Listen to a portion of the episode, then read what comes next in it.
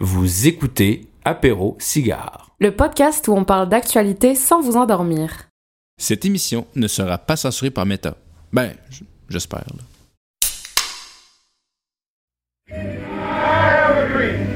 Yes, we can. Five, four, A a.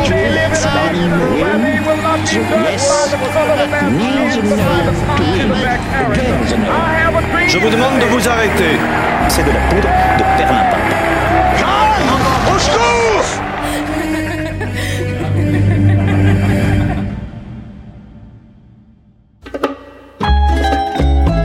Salut tout le monde et bienvenue à ce tout nouvel épisode d'Apéro Cigare. Je suis en compagnie de ma co-animatrice et d'une personne que je dirais qui ne sera probablement jamais censurée sur les réseaux sociaux, Hélène Bernardo. Hélène, Bonsoir, Jeffrey Houle. bonsoir. Tu nous mets dans la thématique de l'émission tout de suite? Ben, c'est comme ça. J'adore. C'est comme ça. Je voulais vraiment starter avec quelque chose de punché. Euh, t'as effectivement raison, Hélène. On va parler de, de médias, de journalisme, de la loi C-18. Mhm. Ça peut paraître un peu euh, lointain, mais on va, on va tout euh, décortiquer ça durant l'émission. Et euh, peut-être finalement, on va réussir à être payé, tu penses, à la POCA? Parce que... On va essayer de surfer sur la vague du fait qu'il n'y a plus personne pour nous faire compétition. là. Fuck you, Radio-Canada. Voilà. Ces maudits médias, on va être au top. Et Exactement. on a quelqu'un de cette semaine avec nous pour en parler. Ben oui, oui, oui, on va être avec Jean-Hugues Roy, qui est professeur de journalisme à l'École des médias de l'UQAM, l'Université du Québec à Montréal. Bonjour Jean-Hugues, ça va bien? Bonjour à vous deux, ça va bien, oui. Parfait. On, traditionnellement, on ouvre l'émission avec une étoile et une brique, donc euh, un événement positif, un négatif, critiqué euh, qui s'est passé ces dernières semaines, ces derniers mois. Euh, Qu'est-ce qui vous a agréablement surpris récemment? Vous allez peut-être être surpris par mon étoile, mais moi, euh, ce qui m'a agréablement surpris, peut-être pas dans les dernières semaines, mais dans la dernière année, c'est l'émergence des outils basés sur l'intelligence artificielle qui nous permettent, qui nous aident dans la création. Euh, on pense à des outils comme Midjourney, Dali pour faire des images. ChatGPT, oui, pour nous aider dans, qui est un outil d'aide à la rédaction. C'est comme ça que je le vois. Mais en même temps, je suis très conscient que les étoiles, euh, si on s'en approche trop, on peut se brûler. Hein? Le- la légende d'Icare nous le rappelle aussi. Puis une étoile, ça peut aussi devenir un trou noir. Et euh, un trou noir, c'est pas, c'est pas ce qu'il y a de plus intéressant, c'est c'est pas ce qu'il y a de plus agréable non plus. Alors, épisode sur l'astrophysique, là, on est dessus. euh, J'adore la métaphore oui. avec, euh, avec euh, Ouais. l'actualité. oui, ouais. votre étoile, c'est ça. L'intelligence artificielle, c'est à la fois, oui, une étoile, mais voilà, il y a le potentiel d'un trou noir euh, également. Et euh, comme enseignant, euh, on, a, on doit ju- jugu- on doit jongler avec ça. Euh, D'ailleurs, après l'entrevue, je participe à, je, suis, membre du comité sur les infractions académiques de ma faculté. Mais on a un cas euh, d'une enseignante euh, qui a porté plainte contre un étudiant qui a selon elle, a utilisé l'intelligence artificielle pour, qui a utilisé ChatGPT pour faire un, travail. C'est très, très difficile, très compliqué. Donc oui, donc oui, étoile brique, donc un, peu une étoile et une brique finalement l'intelligence artificielle. À la fois, oui, à la fois les deux. euh, donc, étoile et trou noir com- combinés. Étoile et trou noir. euh, on va changer ça. Ouais, ouais, c'est bon ça. Et donc, votre brique, ce serait quoi aujourd'hui? Et la brique, dans les, encore une fois, dans la dernière année, plus, euh, ce serait le- ce qu'on appelle le- le- l'embrasement climatique. On parle plus de changement de climatique. C'est vraiment, euh, on- on- c'est- ça s'accélère tout ça. Et moi, je veux dire, j'ai, j'ai- moi, j'ai étudié avant d'étudier, de faire journalisme, j'ai étudié en géographie. Et je me souviens très bien d'avoir rencontré ce monsieur. J'ai amené le livre ici, René Dumont, euh, qui était déjà un vieux monsieur à l'époque quand moi j'ai fait mon bac. René Dumont, c'est un écologiste français. À Paris, il y a une, promenade euh, sur une ancienne voie ferrée qui porte son nom. Alors, René Dumont, il a publié ce livre, ça s'appelle La contrainte ou la mort. Je c'est ce qui a guidé mon action et je pense qu'il faudrait y revenir. Euh, il n'y a pas d'autre façon pour moi de lutter contre les changements cli- climatiques que d'a- que d'avoir des contraintes. Puis j'ai toujours essayé d'intégrer ça dans ma vie. J'ai jamais possédé d'auto. Je suis toujours venu travailler euh, en vélo. Euh, même, j'habite à deux montagnes, OK? Des fois, je viens complètement en vélo. Ce matin, c'est ce que j'ai fait. Mais bon, le plus souvent, je, vais jusqu'au métro, jusqu'à une ligne de train de banlieue. J'essaie de combiner tout ça. Mais pour moi, tu sais, euh, ça, ça a guidé ma vie. Puis je pense que, voilà, faut, faudrait... euh, on est rendu à, à- imposer des contraintes maintenant. Euh, je, je rêve de voir des politiciens, des politiciennes euh, proposer ça maintenant. Le Tour de France, non, ça vous, non, ça vous intéresse pas, non? C'est autre chose. Non, c'est- c'est c'est ça. Moi, je ne suis pas un sportif. Je suis un cycliste utilitaire. Donc, Ah, euh, comme je ne sais, pas combien de kilomètres je fais. Je sais pas. Je vois maintenant, j'ai j'ai un vélo électrique maintenant. Bon, j'ai presque 60 ans, OK? Alors, je- ça m'aide. J'ai besoin de cette, euh, cette assistance électrique. Mais, euh, je veux dire, c'est, c'est- j'ai aucune idée là, de mes performances, entre guillemets. Non. Félicitations. Merci. Donc, une étoile pour l'intelligence artificielle, mais une étoile nuancée, puis une brique euh, par rapport au réchauffement climatique. Je pense que ça va nous suivre encore euh, quelques émissions, ce genre de brique. Euh, la loi C-18, on entendant beaucoup parler et euh, tellement parler que maintenant, je je sais ce qui se passe à l'occupation double. Mais euh, c'est quoi la loi C-18? C'est pourquoi? Ça, ça mange quoi en hiver? La loi C-18 vise à faire en sorte que les médias du Canada puissent être financés à travers, avec des redevances de, d'entreprises euh, de, multinationales du numérique euh, qui sont essentiellement Google et Meta.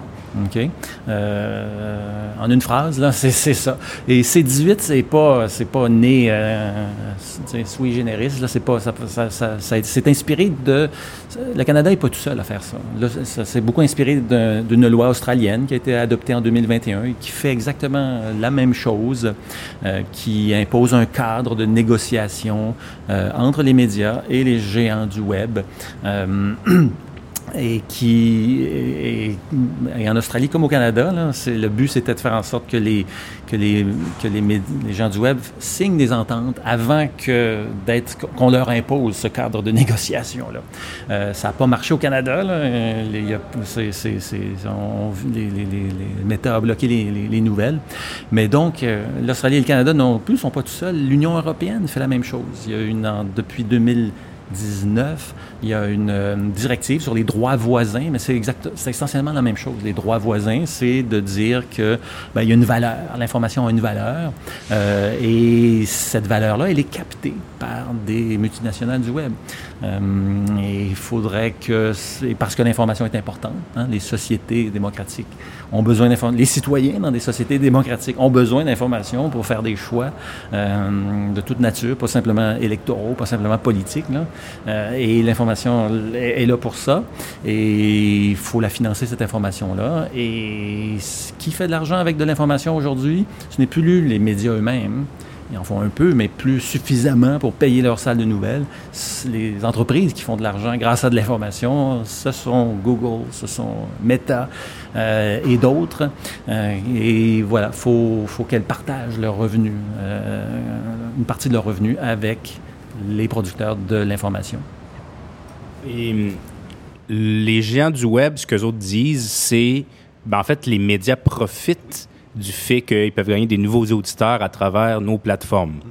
Euh, est-ce que est-ce que c'est vrai ou Oui, oui, ça, je, l'admets spontanément. La plupart des médias aussi vont vous le dire. Effectivement. Puis moi, j'ai toujours dit qu'il y avait une relation mutuellement bénéfique là, entre les médias et les géants du web, surtout Meta. Euh, et quand il y a même des études qui montrent que quand Meta quand ça s'appelait juste Facebook pour commencer, quand ils étaient encore tout petits, tout jeunes, euh, vers 2007, 2008, euh, ils, ils tendaient des perches. Ils envoyaient des ils sollicitaient les médias d'information aux États-Unis, en Europe, partout. Euh, ils les invitaient, venez ouvrir vos pages Facebook. Ça, ça va amener de l'achalandage sur votre page web.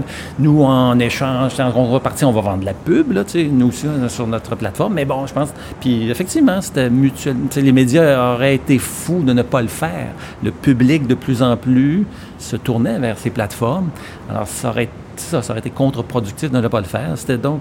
Euh, C'était gagnant-gagnant euh, au départ, mais progressivement, l'achalandage, euh, oui, il augmentait sur les pages des, médias, mais ces médias-là, la publicité qu'ils généraient grâce à cet achalandage-là avait de moins en moins de valeur. Tu sais, ils généraient de moins en moins d'argent avec la publicité c'était plus Google et Facebook qui se sont mis à dominer le marché de la publicité numérique. Euh, ils occupent 80% de l'espace au Canada, de la publicité numérique euh, ici. Alors, et c'est là que ça devenait, c'est ça, le, deal initial n'était plus, euh, c'était plus gagnant-gagnant. Il y avait juste un gagnant dans, le fond, c'était Google et Facebook. Alors, c'est pour ça qu'il fallait rééquilibrer ce, marché initial, si on veut. Et justement, en parlant de deal, on enregistre cette émission fin août 2023. Euh, c'est quoi le positionnement du gouvernement du Canada? Bon, le gouvernement du Canada a adopté euh, la loi C-18 en juin, 22 juin 2023, et, euh, mais la loi n'est pas encore en vigueur. Il y a une période de six mois, une période de six mois au maximum, donc jusqu'au 22 décembre, quelques jours avant Noël, avant qu'elle entre en vigueur. Elle est adoptée, donc, mais elle n'est pas encore en vigueur. Et pendant cette période de six mois, le, gouvernement du, Canada doit adopter des règlements, faire en sorte que, euh, créer la mécanique pour que la loi puisse fonctionner. C'est le CRTC surtout qui va gérer ça. Et c'est pendant cette période-là que le gouvernement espérait convaincre Meta et Google de signer des ententes avec les euh, médias d'information. Mais euh, les deux entreprises, euh, euh, Google n'a rien, n'a pas dit grand-chose pour l'instant, s'oppose toujours à la loi, mais ne, pas, n'a pas retranché l'information de ces plateformes, si on veut. Meta l'a fait. Meta n'aime pas du tout ces 18. euh, et, la grosse différence entre la loi canadienne et la loi australienne, c'est que la, la loi australienne avait des défauts que la loi canadienne a cherché à corriger. Le principal défaut, c'était que ce sont les grands médias en Australie qui ont bénéficié, qui ont signé des ententes avec les géants du web. Et ces grands médias appartiennent surtout à un magnat que vous connaissez certainement, qui s'appelle Rupert Murdoch, qui possède également Fox News exactement aux États-Unis, mais qui a commencé en Australie, donc qui possède euh, News Corp.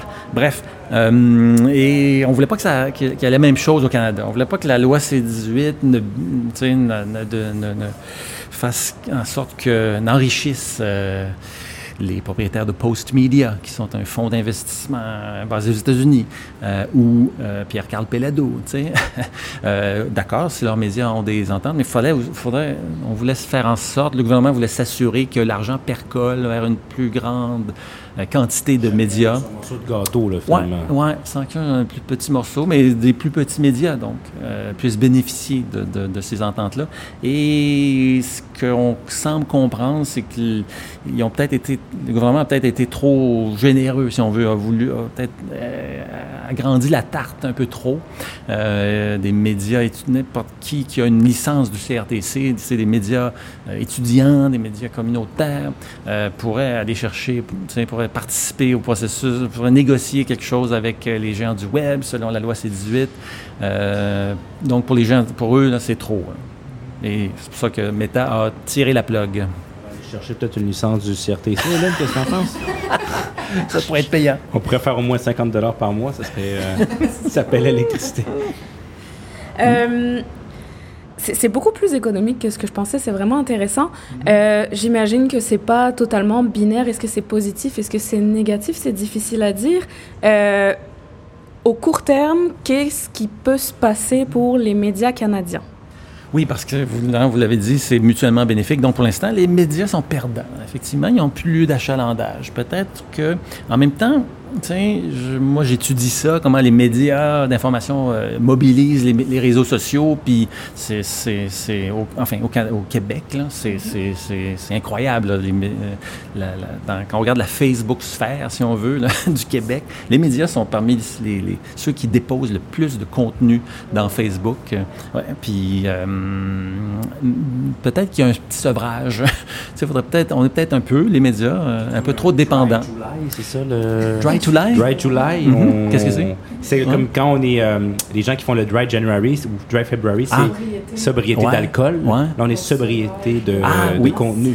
Tout à fait. Sobriété, exactement. Effectivement, on est un peu. euh, on, on se sèvre de, de Facebook.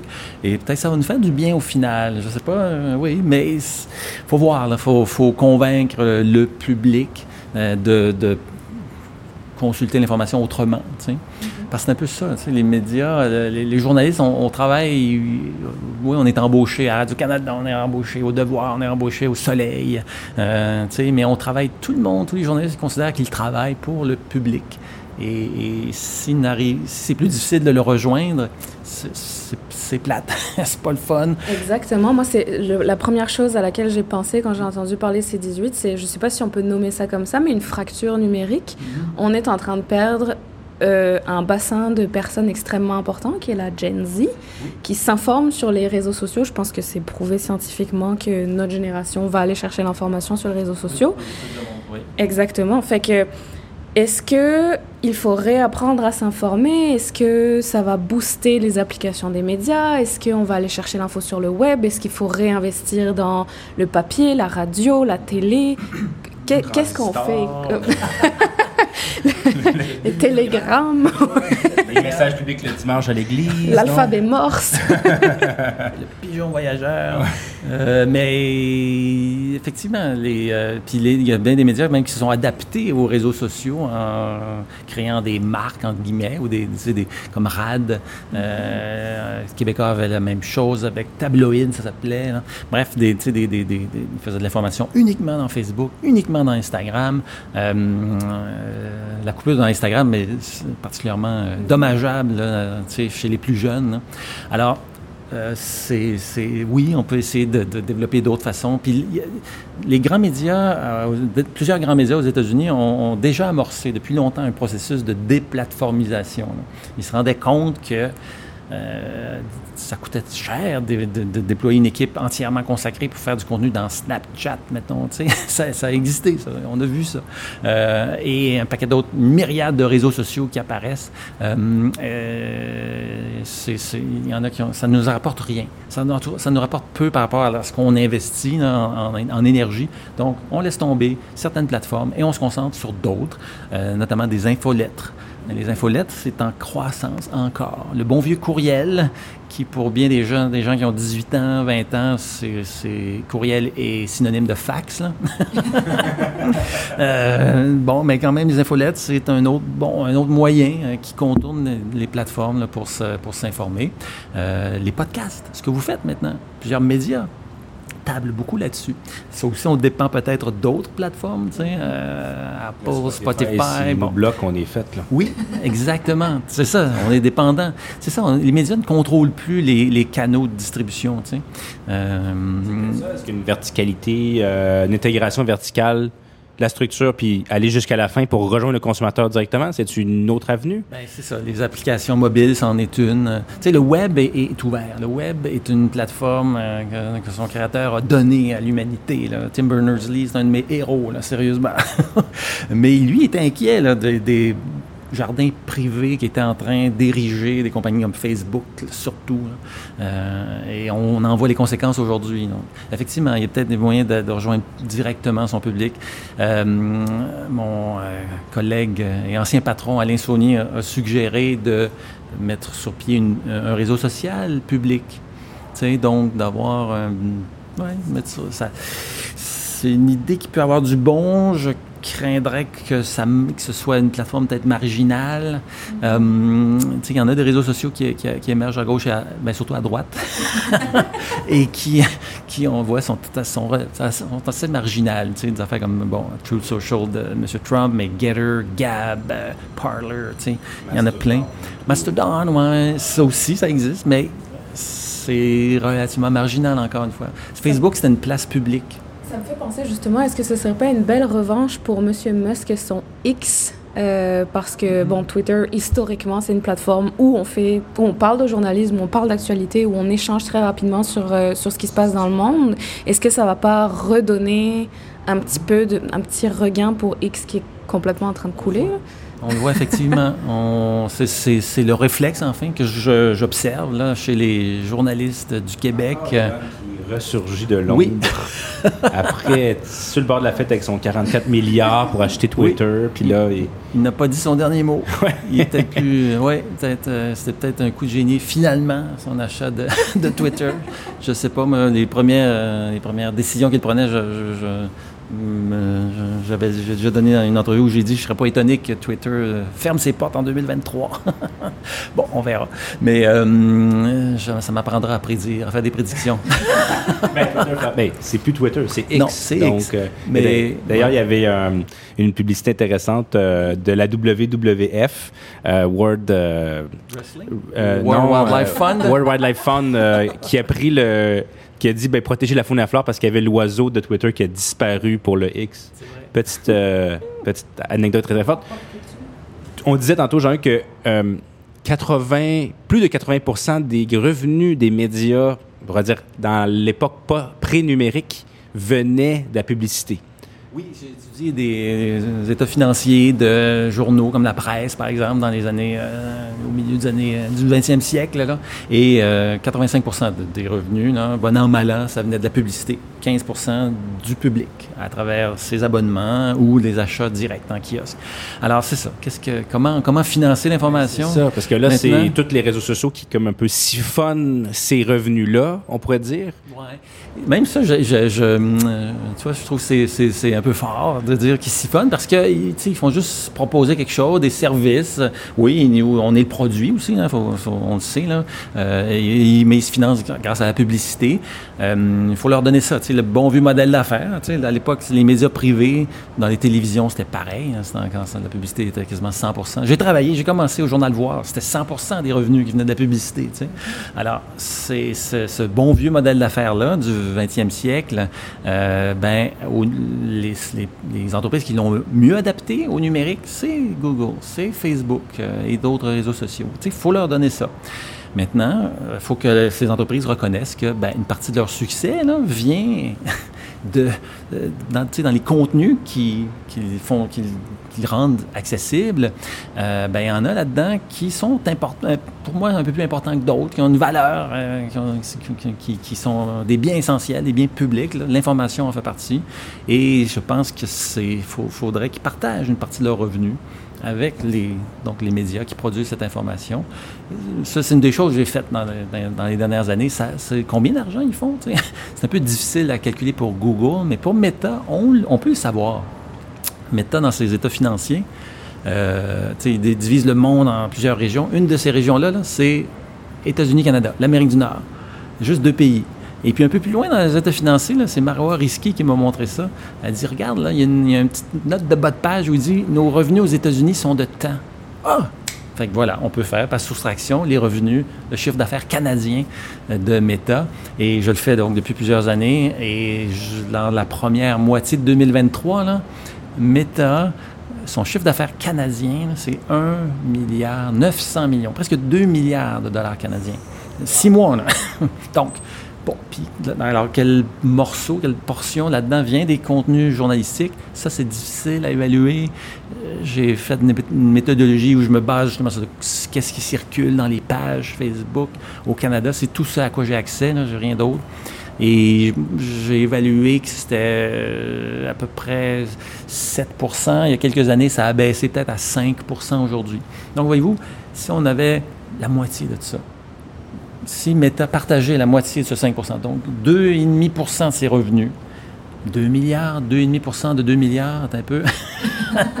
Calcul rapide. Tac, tac, tac, tac, tac. Mettons plusieurs cent- centaines de millions? Oui, euh, cent- ça fait une centaine de millions, effectivement. Oui. Alors, c'est pas, tu vois, 100 millions de dollars partagés en- à travers le Canada. Je t'offre le brunch. Ouais, ça fait pas, ben, ça fait pas des montants énormes par média, mais ça vient, voilà, ça vient s'ajouter à, à- au, au cocktail des- du modèle d'affaires des, des médias qui n'est plus essentiellement fait de publicité. Là. Il y en a encore de la pub, de la pub, mais bon, s'il y avait des revenus des géants du web, ça viendrait s'ajouter. Il y a d'autres, sais, des abonnements, c'est une autre source de revenus sur lesquels les médias tablent, commencent à, travailler. Euh, la philanthropie aussi, ça pourrait être une autre source de financement, encore une fois minime. Donc, voyez-vous, c'est tous ces petits morceaux, là, pour moi, sont, sont, essentiels. Chacun de ces petits morceaux est essentiel pour faire vivre les médias d'aujourd'hui. C'est ça le modèle d'affaires de demain. C'est un modèle de Ah, diversification d'aujourd'hui. des sources. Oui, d'aujourd'hui, puis c'est ça. C'est le projet C18 euh, visait à euh, juste une partie, de, une variable de cette équation là, des redevances des gens du web, mais on ne l'a pas encore. C'est compromis. Euh, moi, je suis un peu inquiet, là. Justement, on a besoin de chacun des morceaux de cette équation, chacune des variables de cette équation-là pour avoir des médias qui vont réussir à, pouvoir payer des salles de presse, hein, faire embaucher des journalistes pour informer le monde. Euh, j'ai peur qu'on assiste à des fermetures dans les prochains mois si rien n'est fait. Moi, j'ai une question au niveau du contenu. Euh, je ne sais plus si on en parlait à l'antenne ou pas, mais euh, certains médias ont décidé d'investir à 100% dans les réseaux sociaux. On parlait de RAD par exemple. Euh, est-ce que le fait que ce contenu-là ne puisse plus exister va peut-être faire repenser les lignes éditoriales? Est-ce qu'on va faire quelque chose de plus ou moins qualitatif? Est-ce que ça va changer les directions des, des, des des, des, des, médias, dans le fond. ça, les force à innover encore, effectivement. L'arrivée des médias, tu sais, il y a des gens qui disent les médias n'ont jamais, sont restés assis sur leur gros derrière, n'ont pas innové. Non, c'est faux. je dis, justement, l'existence de RAD, il y a un paquet d'autres initiatives. Même mon journal local a une application euh, mobile. Je dis, non, les médias ont innové, se sont adaptés à l'environnement, pour, ont trouvé d'autres façons pour rejoindre leur public. Tu sais, puis il y en a, les canaux se, multipliaient. Euh, le papier est encore nécessaire pour des gens, tu sais. Euh, la radio existe encore, hertienne, euh, tu sais. Bon, alors qu'un paquet d'autres canaux s'ouvrent et les réseaux sociaux en font partie. Bref, les, médias se, sont, adaptés. Puis ben voilà, si les réseaux sociaux disparaissent, il faudra innover autrement. moi, j'aime bien des initiatives comme les As de l'info, par exemple. Tu sais, on s'inquiète beaucoup que la disparition de l'information sur les réseaux sociaux fasse en sorte que les jeunes soient moins bien informés, bon, ben allons les rejoindre directement là où ils se trouvent, c'est-à-dire dans les écoles. Euh, les As de l'info, c'est une, une, initiative des coops de l'information euh, qui regroupe donc le Soleil, le Nouvelliste, la Tribune, bon, et d'autres. Et euh, ils ont, les AS s'adressent à, des écoles, ont des ententes avec des, plusieurs écoles et, ça fait partie donc, les, élèves dans, au primaire doivent aller consulter le site, euh, parler où il des questions d'information, ils peuvent interagir, euh, il y a même des petits emojis, s'ils aiment le contenu ou ils n'aiment pas, bref. et voilà, c'est des façons de, de, de, replacer, de remettre l'information dans le quotidien des futurs citoyens.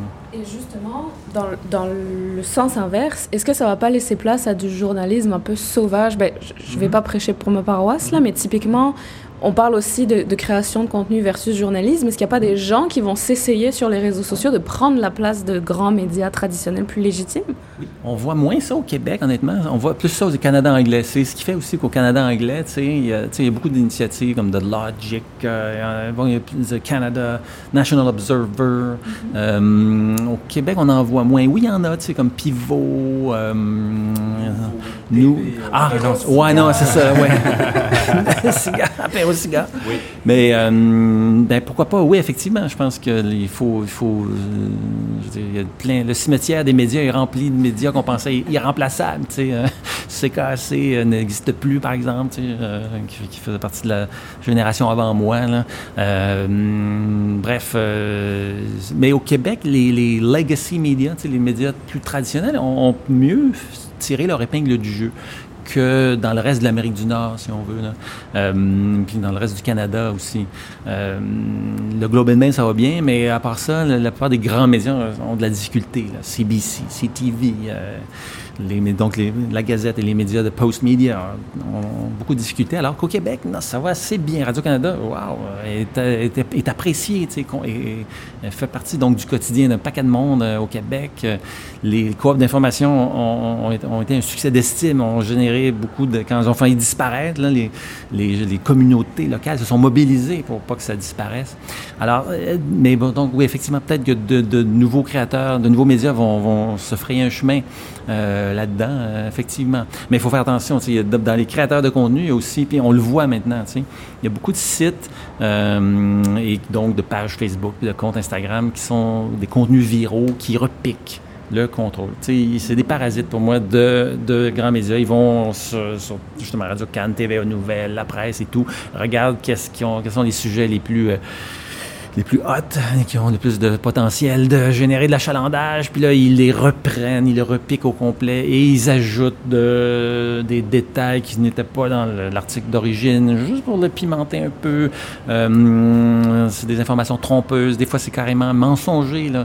Le meilleur exemple, c'est euh, un chroniqueur du Journal de Québec qui a fait une chronique sur les difficultés là, dans la carrière de Félix Auger-Aliassime qui, avait une petite baisse de performance, ben, un, site web euh, de contenu viral l'a repris, a, a dit est-ce que ce serait de la drogue, de l'alcool? Donc, euh, les, deux, c'est un drame. Comment il dit ça? Il est dans de beaux draps. Non, c'était jamais dans l'article d'origine. là, Tu le chroniqueur a fait super attention, mais bon, euh, là, oups, on, pimente l'information. Alors, c'est comme ça je pense que là, c'est ça. Le- la chronique d'origine du Journal de Québec est bloquée dans Facebook et ce, ce contenu viral, mensonger, trompeur, là, il n'y a aucun problème. Ça circule allègrement dans Facebook. Alors, c'est ce qui me fait craindre qu'on assiste à une croissance de la désinformation là, sur Facebook. Félix le sien, mais t'es pas, euh, il a pas été en désintox récemment? Euh, infidélité? Ah non, ça va, ça va mal, ça va mal, ça va vraiment mal. Bon, on peut le dire alors, Meta a sa responsabilité dans la désinformation aussi. Ben oui, oui, ils ont fait des efforts, ils faisaient des, euh, ils ont retranché des contenus de QAnon par exemple, mais là, regarde donc ça, euh, Alexis Cossette-Trudel, euh, ben ça marche pas bien sur Facebook, là, il intervient, il ses, contenus ne sont pas bloqués les autres. Alors oui, non, Meta, pour moi, se tire dans le pied en retranchant l'information. Il va se marginaliser. Les gens vont trouver leur expérience Facebook de moins en moins intéressante. Facebook, c'était génial parce que ça, fonctionnait par cercle concentrique. Ça nous disait qu'est-ce qui se passe autour de nous, qu'est-ce que nos amis proches, notre famille, qu'est-ce qu'elle fait, nos amis, qu'est-ce qu'ils font, nos collègues, ensuite ah, notre communauté, notre ville, notre province, le monde entier, qu'est-ce qui se passe? Donc, il y avait tout ça dans Facebook. Maintenant, progressivement, ils ont rétréci les cercles concentriques plus éloignés. Là. Elle a promené son chien hier. Oui. Oui, Puis- mon, mon ami, qu'est-ce qu'il a mangé hier? Là, un bon ceviche. Waouh, man, ça a l'air bon. bon. Mais Mais oui. on voit juste ça maintenant. hein? L'expérience sur Facebook, c'est le- les premiers cercles sont, sont devenus les seuls.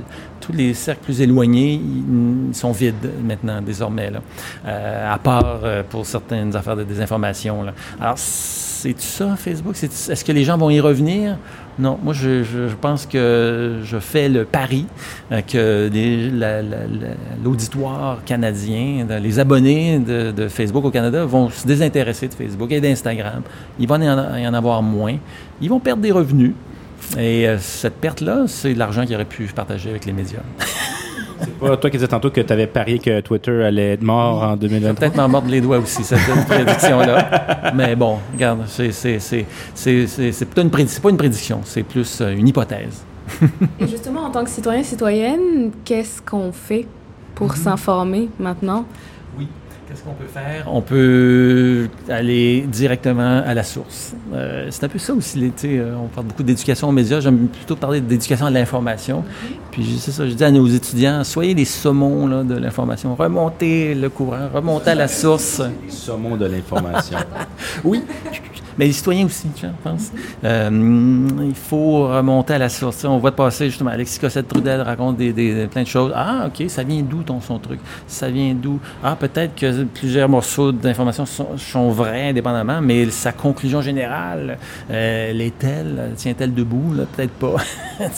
Euh, donc, euh, et pour remonter à la source d'information, ben c'est ça. Sur nos applications mobiles, il faut aller chercher les- les, euh, les, euh, les- les- les- sur notre téléphone, plutôt, il faut aller chercher les applications mobiles des médias qui nous intéressent pour avoir des alertes. euh. Les gens sont capables d'être des saumons de l'information? Pour de vrai, comme. Ouais, Je- ça va je demander un m'interroge- effort. C'est pas que je m'interroge sur l'intelligence collective, mais un Mhm. peu quand même. C'est pas que je suis cynique, mais je suis cynique. J'ai toujours fait confiance à l'intelligence des gens en général, moi aussi, effectivement.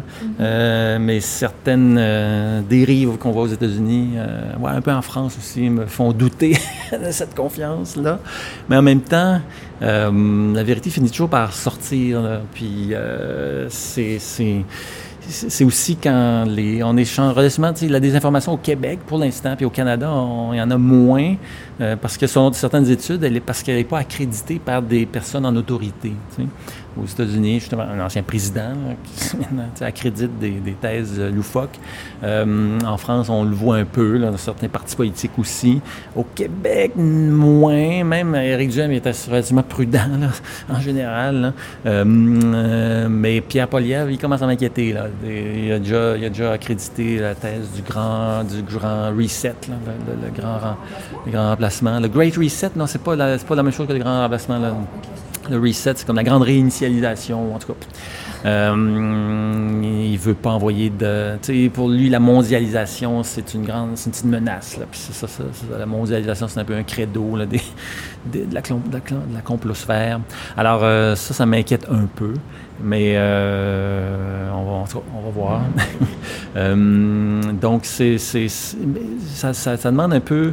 Moi, j'aime bien un autre livre que j'aurais pu amener, c'est le petit traité d'auto, le petit cours d'autodéfense intellectuelle là, de Normand Baillargeon.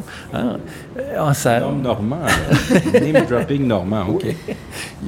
avec son petit cours d'autodéfense intellectuelle, donc Normand Maillargeon nous a appris à plein de citoyens et citoyennes du Québec c'est quoi un sophisme. hein, ça, on sait c'est quoi. Alors, je pense qu'on serait capable d'avoir un petit cours d'autodéfense euh, numérique maintenant.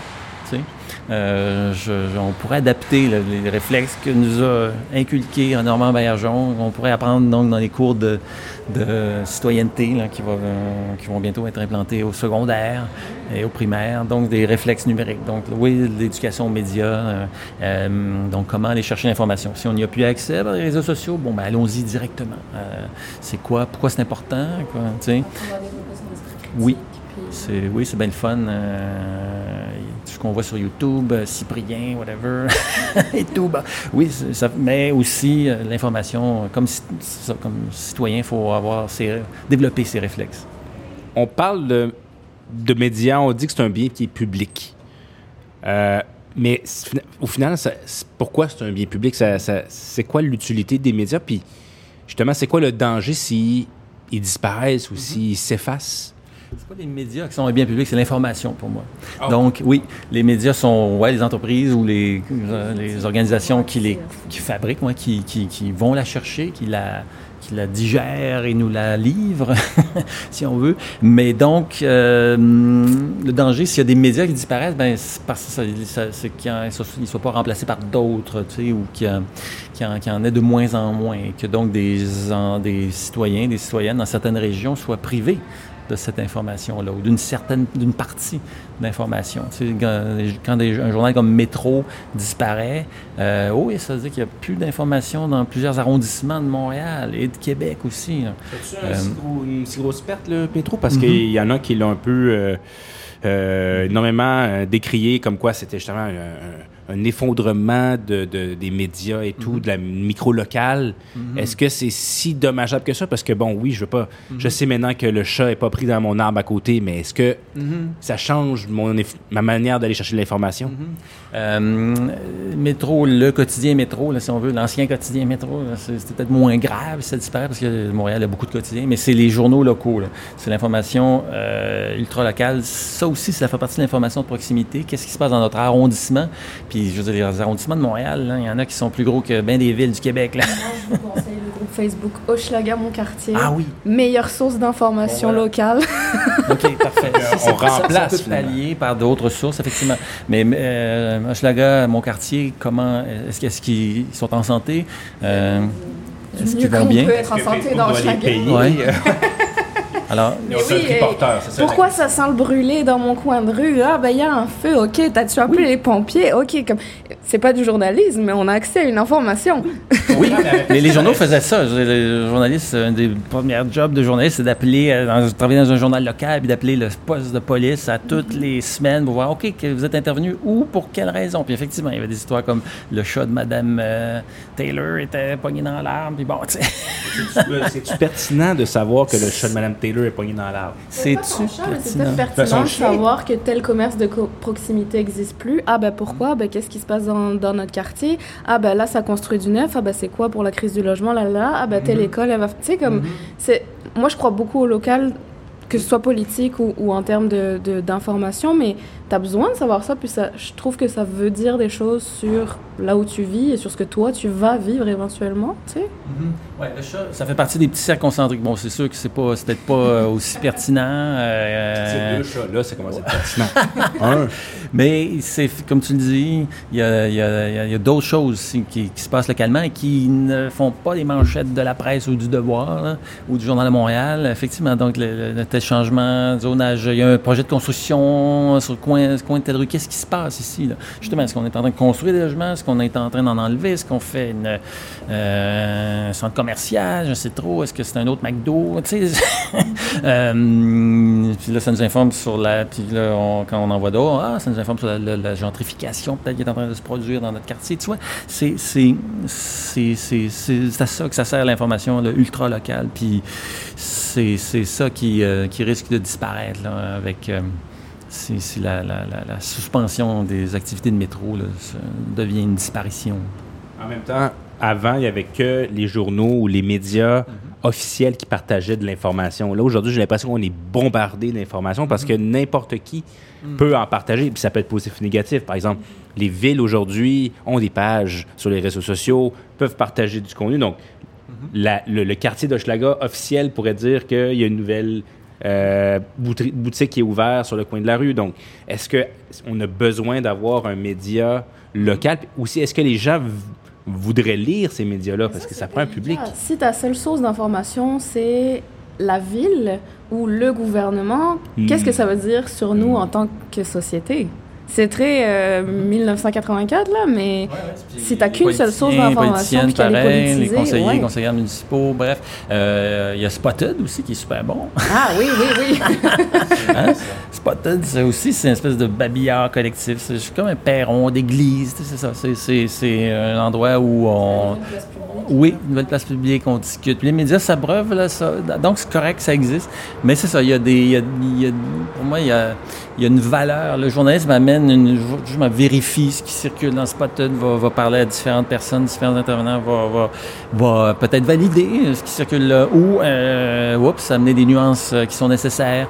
Euh, tu sais, va, va peut-être prendre, oui, des communiqués de la ville qui annoncent tel truc, mais va voir, euh, va vérifier si, si c'est vrai, si c'est ou si c'est bon, qu'est-ce que d'autres personnes en pensent. Il y a des gens qui s'opposent. Bref, euh, les médias aussi, le journaliste professionnel aussi, c'est une espèce de place publique.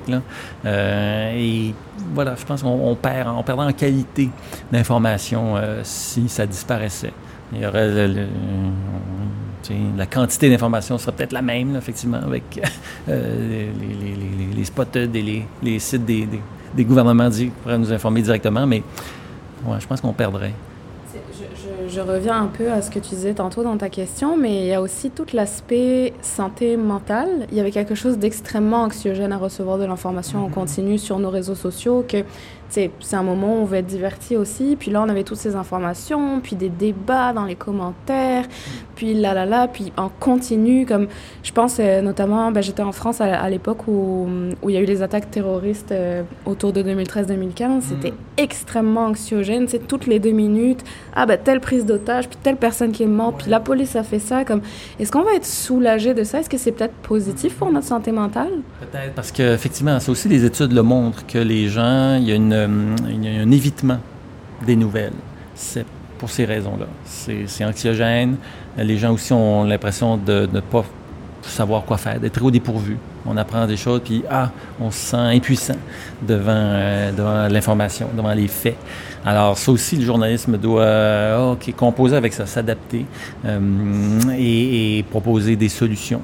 Euh, J'ai déjà travaillé, quand je travaillais à Radio-Canada, j'avais un, patron là, qui s'appelle Jean-Paul Dubreuil, avait créé, euh, m'a fait travailler sur une chronique qu'il avait imaginée qui s'appelait Solution Montréal.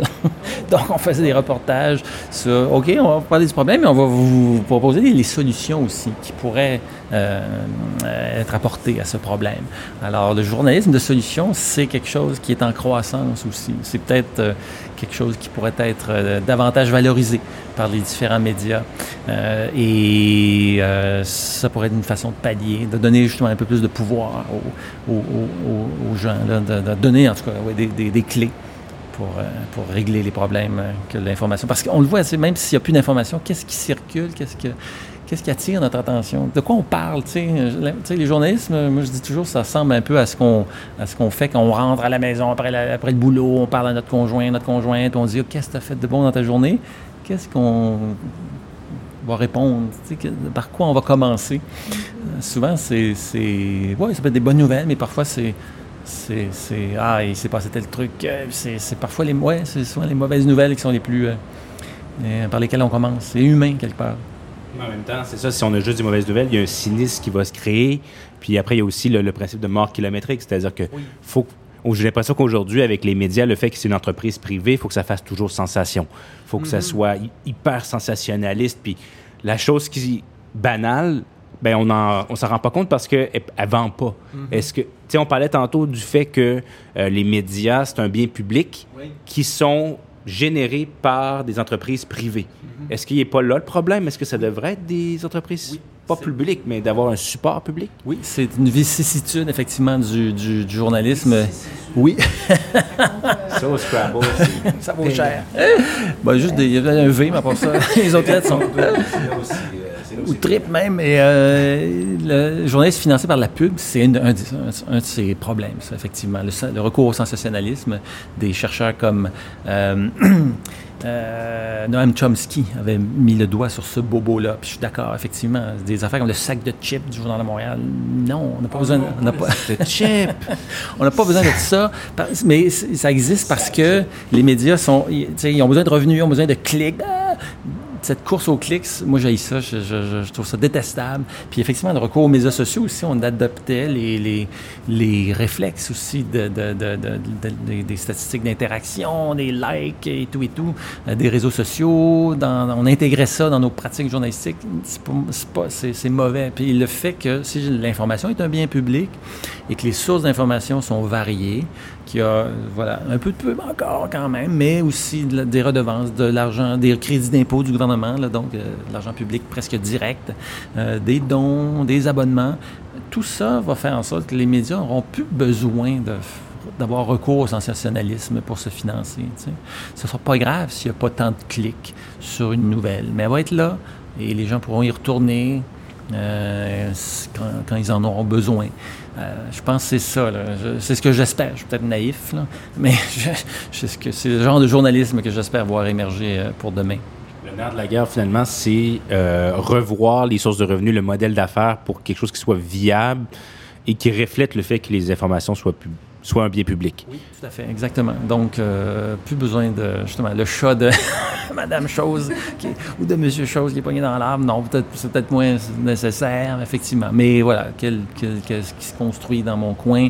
Euh, les inondations, je veux dire, dans mon secteur, à Deux-Montagnes, un journal qui s'appelle L'Éveil, c'est celui qui a fait la meilleure couverture des inondations qu'on a subies dans la ville voisine là, de Sainte-Marthe euh, en 2017. Puis, euh, c'est, là que j'ai appris, il y a un- quelque chose qui se construit, mais il y a eu un accident de travail, euh, malheureusement un travailleur qui est mort, mais c'est, je- j'en ai, j'aurais aucune idée. Je, suis passé devant là, quand il y avait l'intervention, je me demandais qu'est-ce qui se passait là, pourquoi, est-ce que quelqu'un, voilà, est-ce qu'un travailleur euh, est mort, c'est, pas, pas un intérêt mor- morbide, mais c'est juste un intérêt humain, euh, d'empathie, de voir qu'est-ce qui est-ce que quelqu'un, un autre être humain a, souffert ici? Puis effectivement, oui, ça a été le cas. Puis c'est mon journal local qui me l'a appris. Alors c'est, hum, c'est dans ce sens-là que euh, la- la- la- la- la- je- je- j'espère que l'information, que le bien public et l'information va, va- va durer. Qu'est-ce qu'on se souhaite euh, pour euh, l'avenir en tant que journaliste, en tant qu'utilisateur, utilisatrice de réseaux sociaux? En tant que citoyen, citoyenne? Oui. Oui, ben que, ouais, qu'il y ait encore de l'information qui puisse nous faire partie de nos vies, euh, nous aider à faire, à, à- à- à- oui, à oui, exister, à, à faire des choix. Ça fait plaisir, honnêtement. Euh, Vraiment, on est d'une humilité incroyable, mais honnêtement, on est essentiel, Hélène. On est essentiel. Oui, des podcasts comme euh, le vôtre sont, sont une, ouais, une des sources, euh, ouais, à la fois divertissantes, mais à la fois avec du contenu, tu sais. C'est ça, le- c'est ça pour moi, le- c'est ma théorie, le théorème de la glosette, ça prend toujours un, tu sais, la glosette, un- ça prend toujours un petit. Les sons d'information, le théorème de la glosette. Ça prend toujours un petit enrobage chocolaté, tu sais, pour, que, pour faire passer le, la- la- le raisin sec ou l'arachide nutritive qui est au centre.